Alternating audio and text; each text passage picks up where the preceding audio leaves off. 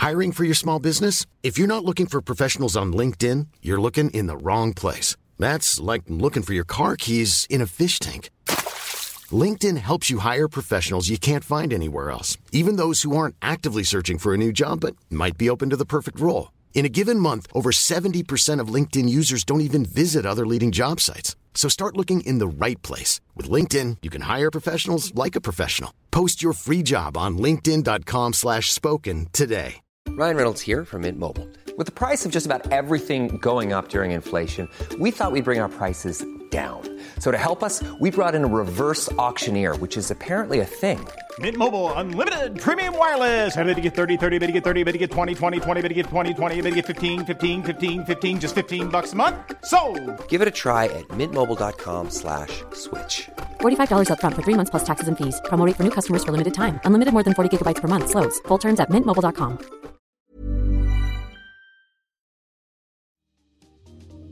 Welcome to Face to Face.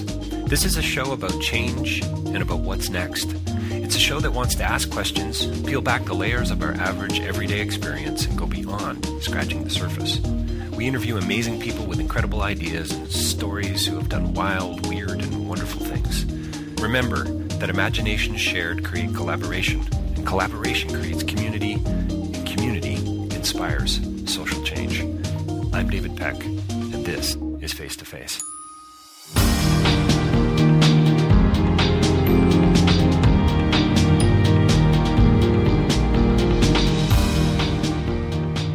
My next interview is with director and documentarian Sally Sussman. We talk about a very old film. Well, I guess it's not that old for some of us, but uh, premiered uh, and stunned, in fact, the, uh, at the Cannes Film Festival in nineteen seventy-eight, a film by the name of Midnight Express.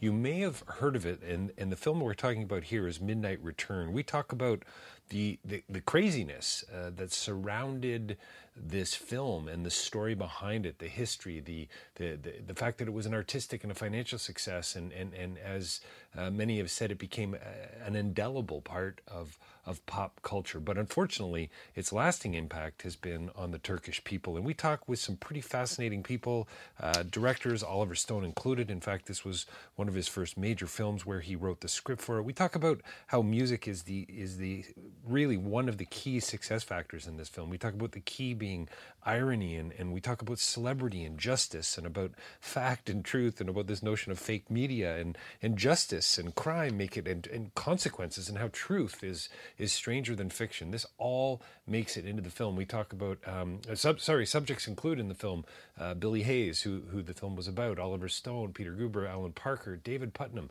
I mean, these are these are serious Hollywood uh, players. So you're gonna love this film. Sally's terrific. Uh, we we we had a great time chatting about so many different things. Midnight Return, the story of Billy Hayes and Turkey. Um, check it out and stay tuned for uh, more interviews at face to face live dot c a. You can check that out there. And if you want to get behind what I'm doing and support the work I'm involved in here at Face to Face, you can do that through patreon dot com. Com- coming right up, Sally Sussman and Midnight Return. Well, welcome to Face to Face. We're joined by another very special guest here today. Sally Sussman is joining us from Toronto, although she's not really from Toronto currently, and we're going to find more about that. But anyway, Sally, let's get right to it. Thanks for joining us today. Hi there. Thank you for having me. It's uh, it's it's it's kind of fun. Can you tell us where you are right now currently and what and what you're doing? Right now, yeah. I'm currently at the Royal Cinema in Toronto on College Street, at the third of the screening of our documentary, Midnight Return, the story of Billy Hayes and Turkey. The film has just started this evening, and while it plays, I'm talking to you. How how, how fun is that? How It's so how, fun. How perfect is it that we're having the conversation about the film and some of the questions it raises and so on while it's playing in the background? I love it. Does yeah, it... well, it's in the theater right now, and yeah. I have a bunch of friends who are you oh, know, sitting in there watching it, but I don't tend to stay in the theater because, you know, I've seen it so yes, many times, I and and after a while you go, you know what, I, I don't think I feel like seeing it. But it yeah. is, you know, I do, do watch the beginning um, just to see what kind of reaction people get, because we have yeah. a lot of humor in the beginning. I bet, and, I bet. So, so, so you've been uh, uh, you've been wor- working on this film for several years now, and yeah, and a long been... time. I worked on this film in total from conception to finishing it for about eight years, eight believe years. it or not. Exactly. Well, there was some stops and starts. Yeah, sure, sure. Um, because of money, obviously, being the the, the biggest issue when you do a film, mm-hmm. uh, or the lack thereof. Yeah, so absolutely. We had gone to uh, Turkey and uh, tried to raise some of the money independently to finish it, which was very, very difficult to do, even though people love the idea, they just don't want to write a check. Right, you know? Right. And so I just kind of thought, you know, I don't know if I can do this, if I can put this together, you know, because it wasn't my background. You know, I came out of the television business as right. a writer.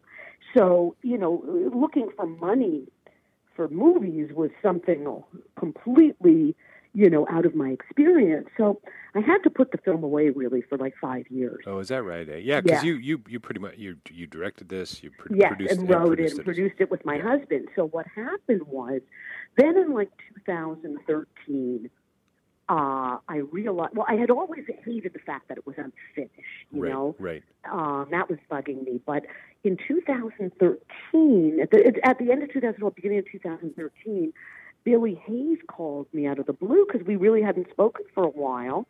And he said, "You're not going to believe this. There's going to be a Midnight Express ballet being performed in London." And my husband, Tony Marina, said, "You know, why don't you go shoot that?" Right. And then, you know, and I did. And I, that's when I interviewed Alan Parker and David Putnam. And that particular trip really, really... Uh, it kind of took you to the next level. Took me to the yeah, next level. Yeah, so sure. I spent all of two thousand thirteen and fourteen traveling the world, doing interviews, gathering material. And two thousand fifteen, we edited, we put it all together, and then started submitting. And in two thousand sixteen, we had our world premiere in Cannes. And now we're having our theatrical run. And then um, March, probably late March, we'll go on all the digital pra- platforms yeah, it's a, like it's, iTunes. It's that's wonderful, and, and and I haven't said it yet. Congratulations on the film. It's fascinating. Thank you. It's just thank it's, you. It's I'm such so a, glad you enjoyed it. Well, and it's such a, Sally. It's such a crazy story for so many reasons. I mean, this is this has become a, a classic film. It's it's so many interesting filmmakers and producers and people involved. It's become a pop, part of pop culture. It's it, jokes have been made about it. The Simpsons yeah. and Seinfeld. It's just. It, it's quite remarkable how, how and never and we're going to talk about Turkey as well. Mm-hmm. But what what kind of pulled you in f- before we get into the, some of the some of the issues about the film? Because to me, it's it's it's so not about what we watch on the screen, if that makes sense. Exactly. You know what I mean? It, but it's yes. about justice and facts and truth and, and so many things. But what well, was it that pulled you in? Was it that was it the the, the, the, the paradox of it all? The irony no, of it all? I didn't. What pulled me, okay, what happened was Midnight Express as a film, which I saw in college, terrified me and all my friends. And it was a movie that stuck with me. You know, and then it played on T V forever and ever. And it was one of those few films that really stuck with me. I could never get it out of my head, you know, because it was so scary. And it, it, it just, you know, it affected so many people. Yeah. And then years later, many, many years later, I got married, meet my husband, and he tells me casually he had, he's a director and producer. He's currently the sur- supervising producer on The Young and the Restless, oh, okay. where he's been for the last eleven years. But he knew Billy Hayes from an acting class many years ago. Oh, wow. Okay. So he knew the real Billy Hayes. So I met the real Billy Hayes, and he started to tell me the true story of his escape. So I casually, you know, knew Billy. So we happened to run into him, and he. I said to him, "So what are you up to these days? What are you doing?" And he said, "You know, I've always wanted to go back to Turkey." I said, "Really?" I said, "Wow, that's nervy." You know, I'm thinking the escaped convict wants yeah, to go sure. back to the country. But I thought, but I said, that's a great irony. It's the thirtieth, you know, anniversary or so of Midnight Express. I knew the Turks hated the film. That I always knew. And I said, you know, this might make an interesting documentary. And that was the genesis of the project. And we had a sale immediately hmm. uh, with financing and everything. But then Billy could not get a visa to go back to Turkey because right, right. he was persona non grata. The company, which happened to be a Canadian company, went out of business. Oh, okay. So ultimately, at the end of the day, my husband and I financed it and right. produced it ourselves. Which is so often the case with, with passion so projects and documentary doc. film, right? Yeah. yeah. Yeah. You just have to bite the bullet and kind of, you know, do it yourself because it's just such a tricky business, you know? Did you have a sense when you went in that of, of the irony, of the deep ironies, of the of the dots that were, you know, that that that, that you were able to connect about, you know, things like truth-telling and mm-hmm. I mean in, and in the age of, of you know uh, the fake news, I mean it just it makes it so much more relevant, you know I mean there's at one point I think it's Alan Parker, the director, who said, well this this was just a movie, but, but I mean in truth I mean it's never just a movie. Well, as you saw, the Turkish man who was, who butts his comedy says, well, if somebody tells me this is just a movie, walk in my shoes, because to yeah, them right, it right. wasn't. But you had asked about the irony, you know that is the key to the story. You have so many different levels of irony because you have the convicted, you know, the drug smuggler who's hated by an entire country. You have the film, this enormous global phenomenon, yet vilified and hated mm-hmm. in Turkey. You've got the drug smuggler's celebrity that he's desperate to hold on to and looking for ways to reclaim. Right. So I feel the tone of the film. I took a rather ironic tone with it um, because I feel like there's so many different levels um, in the story that needed to be addressed. But when you see them, you realize just how ironic it is, you know, that here's the guy who was hated by Turkey, then he's being, in, you know, He, he he escaped from Turkey for smuggling drugs, but the people who ultimately invite him back to Turkey are the police. Are the police. The, I mean, the, I don't the, know if you could get any weirder. Well, I, I don't know if you could get any weirder either. And and the and the way the story ends with with uh, or at least the, this part of the story, I guess, the documented story with the flag flying mm-hmm. and, and the, and that I thought they were going to kiss at one point there at the end, you know. And yeah, this, yeah, yeah, yeah. Well, you know. That particular event was the Turkish community's idea to invite Billy. That's that was completely their idea after they had seen his one-man show. Right, okay.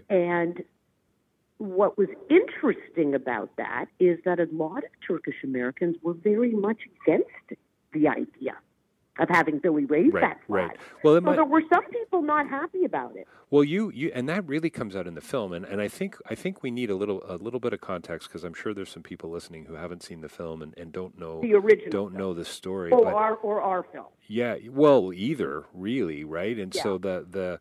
The, the the could be just because of the complexity of the story, and, and, and uh, I think it might it might be worth just giving us a little bit of context around Billy. Sure, who's, I'd be happy to. Yeah, because Our of the politi- political implications, and there's just, just sure. so much, right? Yeah, there's a you know there were four. Our film sort of, our film tells the true story behind the iconic film Midnight Express. Midnight Express came out in nineteen seventy-eight. It was Oliver Stone's first feature film, and it was at one of Alan, I think it was Alan Parker's second right. feature film. All young people. David Putnam was a producer. I mean, you have a pedigree. Yeah. Giorgio Moroder did the music, which I think is very instrumental in the success of the film. Interesting. Okay. Anyway, that film, Midnight Express, told the true story of an American who had been busted for drugs in Turkey, sentenced to life for his crime, which was a ridiculous sentence, but ultimately escaped. And pulled off an ingenious escape. When he returned home, he became an instant celebrity. A book, he wrote a book, and the movie was made. The movie was a massive hit from day one, but it caused a political fallout in Turkey. The Turkish government tried to ban the film. In very, in some countries, uh, went along with the ban. Right. Um, they protested. They vilified Billy Hayes, Oliver Stone. And the film itself was a very brutal depiction of Turkey and Turks in general. And Billy always felt, Billy Hayes, the real one, unfortunately the actor who portrayed him in the original film passed away mm. in nineteen ninety-one. Oh, that would have been interesting to have him. It would have, and they were very close friends. They became very close friends. Um, and uh, so we decided to do this documentary, which is telling the real story behind the film. In other words, even though the movie was based on a true story, many, many aspects of the film were not true. And the reason that it was important to examine those is the things that were not true in the film are the things that reverberated most back on Billy Hayes' life. Interesting. Yeah. One was the idea that he had killed a cop, killed a prison guard to right, escape, right. which was not true at all. And the other was that he had stood in a courtroom in Istanbul and called the Turkish nation a nation of pigs. A nation of pigs, yeah. Which he did not. That was all Oliver Stone's drama. Which he then goes, when he finally does get back to Turkey, actually ap- uh, apologizes for that very specific scene. Right. In a, he, in, in a media, he, in a media yeah. uh, scrum. Yeah. In the press conference yeah. in Istanbul, he apologized for that because he knows that that was the speech that caused the huge uproar. When the movie came out and the Turkish government saw the film, they issued an Interpol warrant for Billy Hayes that stuck for about fifteen years. Wow. He was not allowed to leave the United States because if he traveled to certain countries with an extradition, he couldn't take the risk. Right. He could be sent back to Turkey. Back to Turkey. Where so you... when he expresses a desire to go back to Turkey, he's thinking, well, the Interpol warrant is gone. Now there should be no problem right, with me right. going back. And then as our film shows, the Turks didn't want him to come back. He was right. persona non grata. He ultimately gets back to Turkey because he gets an invitation from the Turkish National Police to attend a conference on criminal justice. And that in itself was bizarre. So we went to Turkey. It was a four-day whirlwind trip. And so in our documentary, what I was trying to do is to show three pillars of this particular story. One is the film itself, Midnight Express, mm-hmm. with the original filmmakers, why they made the choices they did and how the fallout affected them. Sure. The other was the Turkish-American side, which is the side where they tell the world what it is about this film and why they hated it so, and shared some of their personal stories. Sure, and, of yeah. course, the third pillar is Billy, Billy's outreach to Turkey and um, Billy's life. Do you and, do, did, did you find that there were times, you must have, I would think, uh, you know, somebody in the film, and I can't remember who it was, says, you know, you couldn't really tell when the embellishment began and the, and the facts ended. Exactly. Did Did you ever find there were times as you were filming or interviewing, yes. whatever, going, okay, this is just so not true. None of yes. none of this is true. I, I don't believe any of this. Yes, absolutely, because Billy yeah, has told his story millions of times. Yeah, yeah. He tells it in a one-man show. Yeah. But he's conflated certain events from the movie into his own story. Into his story. Isn't that and interesting? He, and he even says in our documentary, I don't even know what it is anymore. Right. He, he, so his, you know, and because of the subject of memory, people, you know, view things somewhat differently sometimes as time goes on. Sure, yeah. I try to, okay, when he tells the story of his escape, separated as much as I can with other sources. I know he ended up in Greece one hundred percent, and I know he rowed from an island in a rowboat. If all the steps in between when he was in Istanbul, we know he dyed his hair because he had black hair when he came home. So his escape story is pretty accurate. I tried to find some holes, but there's no question that somebody who has the personality, who is willing to smuggle drugs from a foreign country, certainly has the ability to sure. embellish. you know what I mean? They've got, there's a built-in theatrical uh, exactly. uh, sensibility there. Oh yeah, yeah, no, for sure. You know what's so interesting to me? I'm a huge Oliver Stone fan, and right. I thought I thought it was wonderful that you got him for the film, and that he was so candid, uh, uh, you know, uh, about his, his script and about about how it played out. And I also found it fascinating the, the relationship or the lack of thereof I know. with David and, and Alan. Very interesting. That's fascinating. Isn't yeah. it? But he went on to make uh, Natural Born Killers, and I remember the tagline from Natural Born Killers was, the in the media circus of life, they were the main attraction. I don't yes. know if you've seen his, that I, film, but it's, well, you know, I like Oliver's work, except that's the one film of his I can't get through. Right, it's it's it's, it's, it's every time I get to that restaurant scene, right dinner, at the beginning, I have to yeah. turn it off.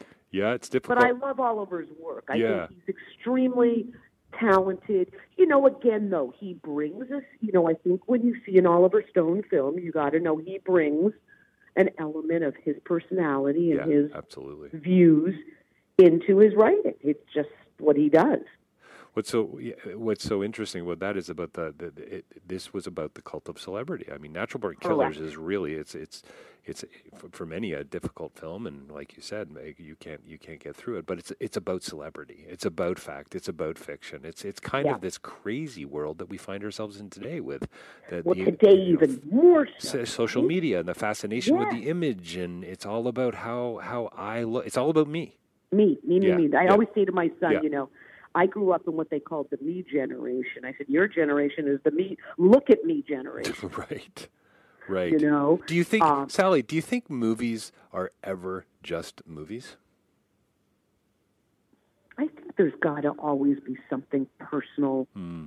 in, not necessarily political. Right. But person, but personal. Some so, something else going on, more more going on than meets the eye. I think so. Yeah. I think so. Only because you've probably figured that most filmmakers, especially narrative filmmakers, you know, who are doing scripted work, they probably are spending years and years on these projects. Right. So it becomes very, very personal. I think in the doc world, there's a trap for filmmakers. I don't personally believe that a doc filmmaker should put themselves in their film. Mm, interesting, okay. That's just my style. I just don't like that style of film. Now, I work for Michael Moore, and he's great, you know. Um, and I also don't think that doc filmmakers should editorialize. At least I didn't feel that way. I have a background in journalism, and right. I really try to approach this as a journalist because I could have stacked the deck against Billy Hayes. Right. I could have made him look more pathetic, let's say, sure. or... Yep. or more troubled, or or his family was more resentful of him. I could have made Oliver look like the bad guy. I could yep, have made sure. Alan Parker look like the bad guy for not apologizing. And I feel like, for me, I had to, I wanted to approach it object, objectively. I wanted the audience to come away and form their own impression. Right. Here's what here's what here's what Stone said. Here's what Putnam said. Yeah. I'll, I'll make my judgment call based on, on what I'm seeing. Yeah, the audience is smart enough to come away with their own opinion.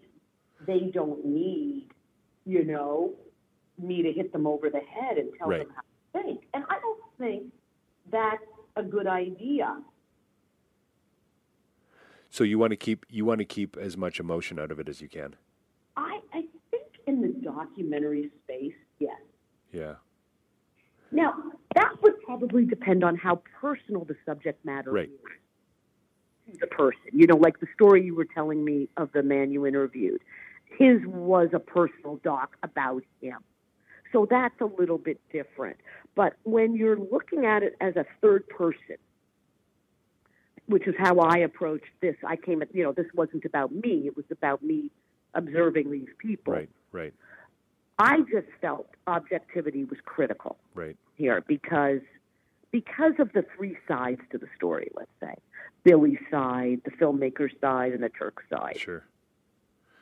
Um, I, for, for me, it's a real story about change, too, you know, and about history and looking back and, you know, connecting those dots and, and, and, and the fact that he's able to go back and that, that people are able to the, the the Turkish. I mean, the fact that he was invited by the Turkish police is fascinating in and of itself. Unbelievable. You know, yeah, it was so surreal. Well, maybe you know, coming to a did you say a conference on on, on prison yeah, the, reform? The or Turkish something? National yeah, Police were hosting a conference on global security. It's amazing. And terrorism. oh, this particular geez. group of Turkish policemen specialized in anti-terrorism. Right. And they were all educated in the U S. They were getting their P H Ds in criminology. Brilliant young men, brilliant. And they had seen a video of Billy on YouTube where he had apologized, was mm. expressing his regret right, right. at the way the Turks had been portrayed right, in the sure. film. Yeah. So they invited him. And he called us and said, look, you're not going to believe this. I actually got this Turkish invite. And I told them that I'm coming with you, my husband and I, the filmmakers who are doing the documentary. The policemen didn't really know what to make of us. Right. And we ended up getting along great. Now, the saddest part of this story, which is very disturbing to us, in our film, we, you can see the Turkish policemen. Now, I, you know, you don't see their faces up close. the main Turkish policeman who guarded us the entire time we were there, I mean, they didn't let Billy out of their sight for one minute. They are all in jail now. Oh.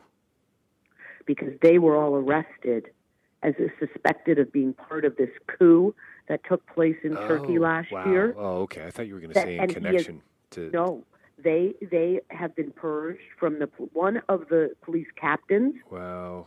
Who I knew well, who I stay in touch. I stay in touch with. We stayed in touch. Wow. One of them, who I'm in touch with now, wrote me recently and told me he had had his passport confiscated, mm. his apartment ransacked. He took his wife and his daughter and escaped into Greece and asked for asylum in Greece. These guys have been so unfairly targeted. They were the most liberal, the most intelligent. And they just got caught up in this right. crazy political drama sure. being played out in Turkey now. So they're in prison, and that is really upsetting for us because they were great people. Well, I mean, and, and a tra- tragic story, horrifying, really, and and again, just showing you the the the uh, the, cra- the craziness of this particular story, I think, and even even the irony of, of just life in general. It seems to me, mm-hmm. and the the the the. Um, The unexpected nature of what of what tomorrow might bring. Wow, it's that's true. really that's really unsettling. I, uh, mm-hmm. I mean, it's maybe very, very, very disturbing. Maybe, to us. Maybe my next question is apropos. I was going to say, you know, this for me is a story about healing, and and does do, I mean, do you really think time heals everything? Is that, is that part of what? I think that for Billy Hayes, he got the healing he hoped. Mm. He was not hated by Turkish people anymore. Right. Yes, of course, there are still some who doubt his sincerity. But I would say the vast majority of Turkish American, Turkish, and probably people in Turkey, because the film is playing in Turkey, played there, um, view him very differently. You know, when you see those images on a big screen, and some characters, ostensibly Billy Hayes, is up there yelling, you know, I fuck your sons and your grandmothers and your daughters, and I hate your nation, and you're yeah, all pigs. Yeah. You know, that resonates. But when the real person tells you, look, that's not what I said, Uh, I didn't say anything close to that. And then you suddenly realize, you know, there is a real person under this mythology. Because, you see, he was a mythology in Turkey. The policemen who invited Billy back, the ones I was telling you who are in prison now, they weren't even born when the movie came right, out. Right, right, of course not. Yeah, so they just, they're living a, the, the, the so legacy for, that is. Yeah, yeah, but they knew the legacy. Yeah, yeah, oh, for sure, yeah, that comes out clearly in the film. Yeah, and they wanted to change the perception. So that particular time in Turkey in the late in two thousand seven, two thousand eight was a fabulous time. It was a golden time there.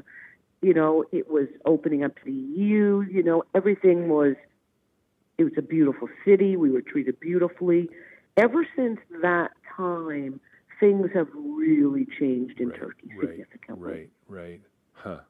Yeah, you've kind of captured a before, a before and after. Right before, yeah, in that moment. Yeah, sure. What about, so, you know, Oliver Stone and, and Alan Parker certainly talk about it and touch on it. It comes out in, in various ways and in the film itself. But, I mean, what, to me, the film, your film, certainly has a lot to say about racism, has a lot to say about, uh, the, sorry, maybe not about racism, about the assumptions that we make about others, Sally, yeah. you know? And there's this great line from Alan where he says, it didn't even occur to us to have ni- nice Turkish people in the yeah. film. Didn't even occur to us. Why, why would we bother doing that, you know? But I think what Alan's point is, and is he, he's saying that as young filmmakers at that time, yep. we were telling a story about a guy in a horrible situation in order to make the audience sympathetic to his plight, which was a bad situation. Oh, um, I can't even imagine. What a mess. We need to create enough villains. Right, yes. Now, yes. the original script that Oliver wrote had a lot of lighter moments in it. It wasn't quite as heavy as the ultimate final product. Right. But Alan, you know, that was Alan's choice as a director. He made a magnificent film, one that's resonated for thirty-five years. Well, I'll, I will never forget what you said. I mean, just to sort of come back full circle, your the, the film for you really, really stuck with you. It, it was at, at right place, right time, and it just it. Well, and even I think one of the reporters in, in Cannes that you have appearing in the film talking about how. I mean, just really communicating that that that emotional sense that, wow, we've never seen anything like this. Yeah, it was the most violent film ever played that has ever played at Cannes. And they were shocked. And they and Alan talks about the fact that he was he was accosted right away about this film, yet the audience loved it. Yeah, isn't that fascinating? And cheered it. So it's a very complex story that way in terms of how the film was um, played. I think if you were to make something like that today, you would be much more mindful, right? Of course, of how yeah. the other yeah. people are yeah. being portrayed. Yeah. Yeah. You know, um, then you know, I'm sure it was like, well, it's Turkey, so it's you know, it's a hellhole in the prison. So, you know, and, and I don't think there's a nice prison anywhere in the world. Well, I think I think it's interesting. I think it has uh, it, it does have some uh, things to say about prison reform and, and, and, and, and what is justice and, and sentencing and just this this war on drugs. I mean, the what, war what on is, drugs what the is a huge factor. It, yeah, what yeah. does that even mean? You know, and exactly, yeah. and how well, how and why was Nixon pressuring Turkey? And then the Turks, you know, were angry, so they took it out on Billy. They figured, okay, we've got our American kid now. We'll make an example. We're being tough on drug smugglers. So they sentenced him to life. I well, have... that life sentence, had that never been imposed, Billy would have left yes. prison after four yes. years. Yes, he had already served four years and gone home, and no one would have ever heard of him. No, that's right. But because he got a life sentence, yeah. his lawyer back home was able to get a ton of publicity for his situation, and there was a lot of pressure being put on the Turkish government. Yeah, yeah. And it was coming at them from both, you know, from everywhere. And the American ambassador to Turkey would spend his days trying to get Billy released and yet also push the U S's anti-drug policy. I love. It was, it was I, a difficult time. It was a very difficult time, and again, that comes out in the just in you know what, just in the style of the images themselves, and of course, you bring in the the, ter- the terrorism of that day and that of the seventies and the P L O and what was going on there. I mean, that's I, I remember that as a kid. Some of those images Me too, too and, and that's disturbing what stuff. Changed airline flying. Yes, yeah, forever. Yeah, yeah, and which of course Billy wasn't quite aware of, hence why he got busted. Yes, yes. But yes, and the, the terrorism, and not only that, you know, you had, the, like you said, the drug war. You had the politics of the time. Yeah, yeah. It's just, yeah, no, it's the complexities, the paradox, this crazy, crazy, beautiful world that we live in. Can you tell us? You were sadly, we're going to have to wrap this up in a couple of minutes, but okay. can, can you can you tell me how yoga plays into the film? I mean, almost right out of the gate, we're kind of uh, introduced to this, and, and we don't quite know who we're watching at the time. But yeah, where does where does yoga play in, into well, Billy's? Yoga, Billy discovered yoga right before he was busted. A friend had given him a book, and he was teaching it to himself. He got busted with that book in his backpack, and that pursuit of yoga is what kept him sane in the five years of prison. And he would do it every day in prison, and he got the other inmates doing it, and he maintains that it's kept him sane. Until to this day, Billy's seventy years old. He looks fantastic. He's in great shape. He attributes to his yoga. Yeah. So yoga is very, very important in Billy's life. Yeah, I so love that you bring that in at the beginning, and then that he actually comes out and says, you know, it pretty, pretty much saved my life. Yeah. Yeah, fascinating. I have to tell you, one of my favorite, I mean, I, I, I love the film, and there's so many different moments that, that stick with me, but I love the, uh, I love that you tell the truth uh, moments. Funny? Oh, it's hysterical, Sally. It's well, you so know, funny. Billy, but, you know, it, you know, one thing we did capture, which is relevant to today's thing. You know, when you were talking about the Natural Born Killers, the media circus, I mean, Billy was a criminal. He was a yeah, drug smuggler. for sure, for sure, yeah. Yes, he pulled off an incredibly uh, brilliant escape. But when he came home, he was a celebrity. Yeah. You know, he did the Today Show, To Tell the Truth, Tomorrow. I mean, he was everywhere. He was everywhere, yeah. And he was really one of the first who became a celebrity for doing something criminal. right, right. right? We're, back, we're back to irony and paradox. Yeah. Yeah.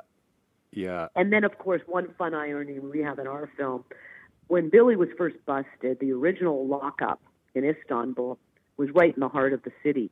That particular jail is now the Four Seasons Hotel. Oh, yeah, which is just crazy. Isn't that bizarre? Oh, it's so bizarre. It's so bizarre. The the memory, and, and then just talking about memory there, too, you know, and the, it's like this museum that's been turned into this five-star hotel. How, how Yeah, it's hilarious. How And odd. They have bars on some of Bars still on some of the windows.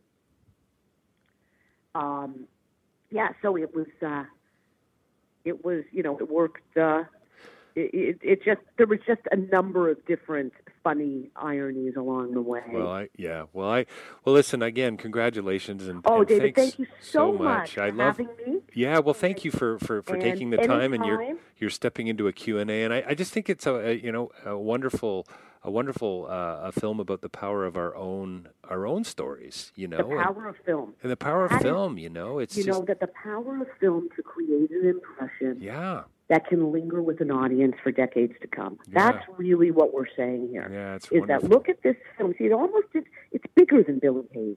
Uh, it yeah. almost it, it transcends him yeah. because it's the power of this film. It almost doesn't matter what Billy says. The film well, still the, tr- the truth doesn't matter anymore. In correct. A, in a way, right? Correct. Yeah. We've been talking with Sally Sussman about Midnight Return, her new film, Midnight Return, the story of Billy Hayes and Turkey. Uh, good, good, uh, good luck tonight with uh, with you the so Q, much, Q and A, David. And just let all, you know everyone in the audience know that at the end of March, around March sixteenth, go on iTunes. The film will be available for purchase or rental. Um, and then we're here in Toronto. We have another screening Friday night at seven, and then one at Sunday at nine. Well, thank, thanks so much for your time today, Sally. Thanks really for having me. I really appreciate it. It was great talking to you, David. Great chat.